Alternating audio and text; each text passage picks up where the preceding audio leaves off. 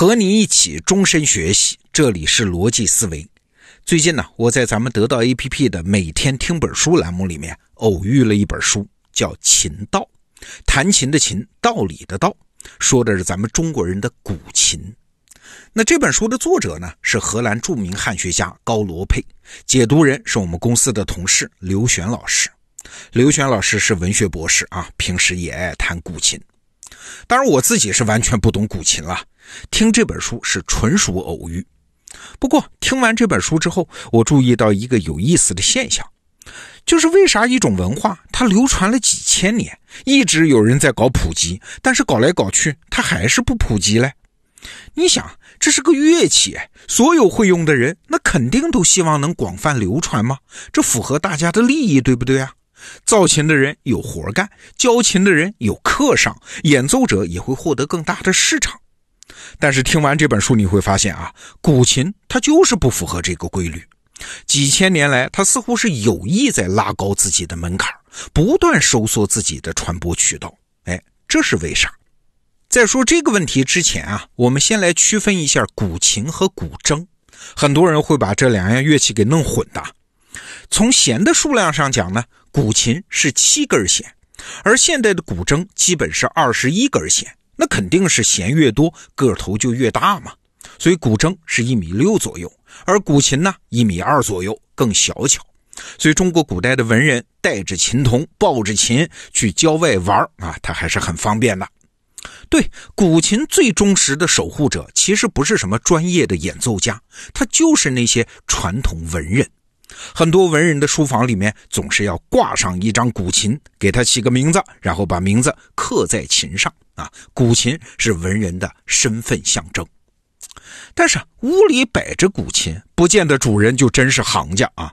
据说很多文人也就能弹什么两三首简单的曲子，甚至只是几个小节，甚至压根儿他就不会弹琴。你要真问他，你怎么不会弹琴？屋里还摆着琴呢？哎，他往往会跟你引用近代大诗人陶渊明的态度。陶渊明有一句诗嘛，叫“但得琴中趣，何劳弦上声”啊。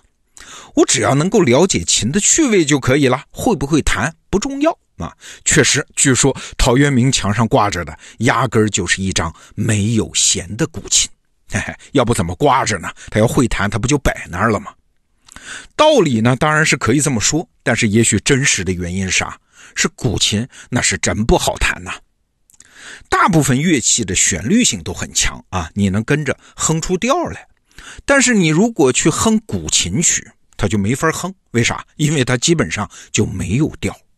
古琴呢，它讲究单音的起承转合、抑扬顿挫，这有点像戏曲里的唱腔。一个音呢，可以咿咿呀呀有好多变化，拖好长时间。对，古琴的每一个音都是一个独立的表达单元。这其实和古琴本身的结构有关啊。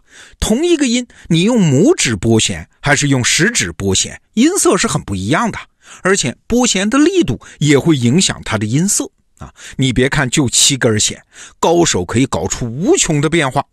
高音呢，可以像干燥的木头，也能像清亮的金石；低音呢，可以宽广圆润，也可以生硬的吱吱作响。你要想弹出这些变化无穷的古琴曲，那就得掌握复杂的指法。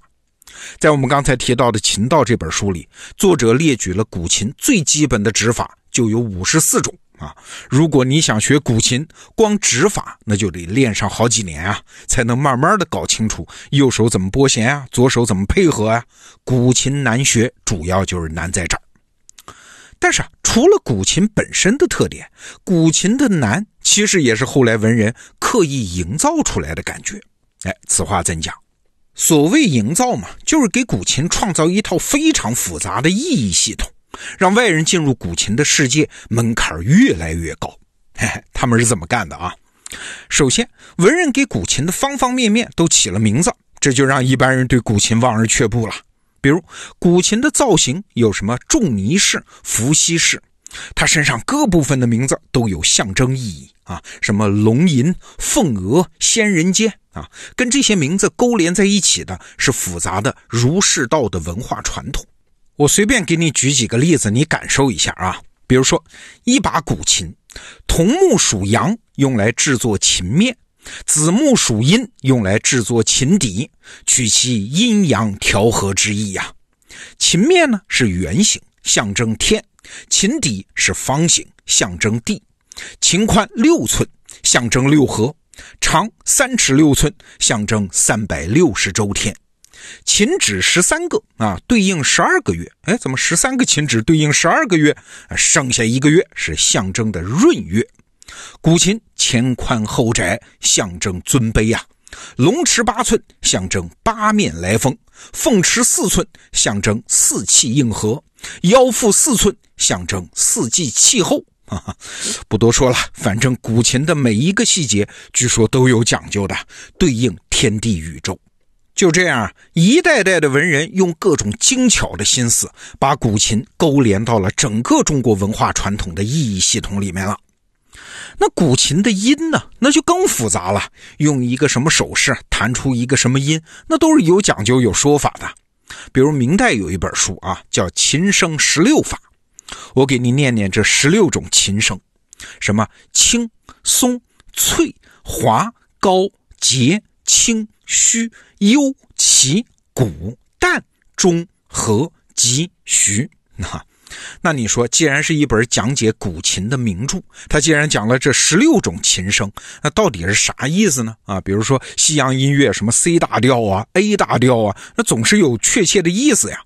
我给你念念啊，比如说其中有一种琴声叫高，书里面是这么说的：高与鼓似，而实于古意。啊，就是高的声音和鼓的声音很像，但是又不一样。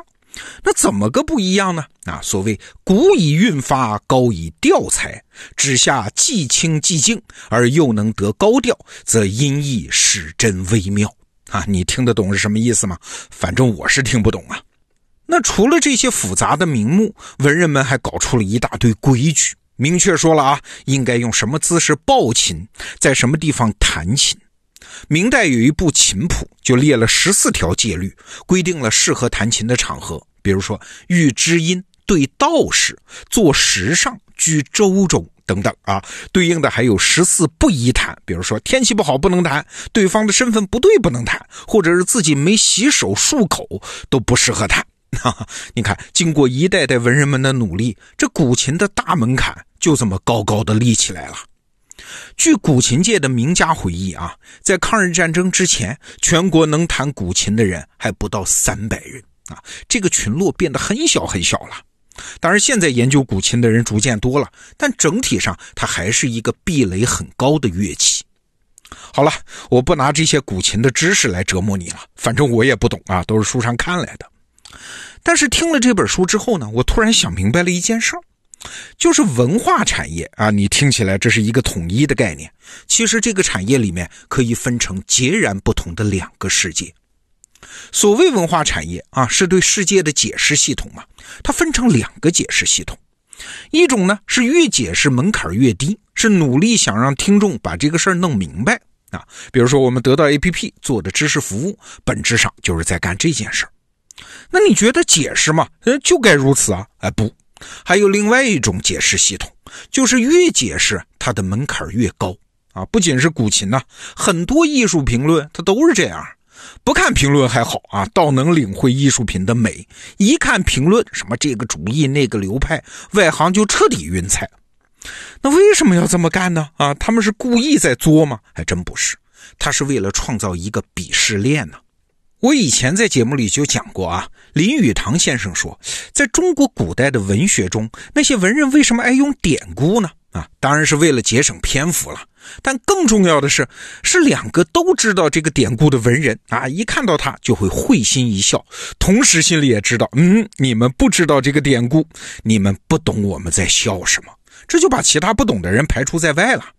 同样是听古琴，你知道它的琴音这个时候啊是高还是鼓？但是我不懂呢，我就一脸茫然。你看鄙视链不就有了吗？所以说，文化产业创造价值其实是分成两种方式的。第一种呢是为更多的用户提供服务，从而实现价值。那这种方式我们这代人相对熟悉了，因为这是工业时代创造价值的主流方式。但是别忘了啊，还有另外一种。那就是为更少的用户提供在鄙视链上的地位，排斥其他人，从而实现价值。基本上啊，你看关于文化的争论都发生在这两种价值创造方式之间。前者呢说后者是装，后者呢说前者是俗。啊，如果你要说我是做文化产业的，或者说我做这件事儿要借助文化的力量，那就得先搞清楚你要做的是哪种文化产业，你要借助的是哪种文化力量，你是要服务更多的人呢，还是排斥更多的人呢？这之间没有什么好和不好之分啊，只是大路朝天，他们是各走一边呐。好，这个话题我们就聊到这儿，逻辑思维，明天见。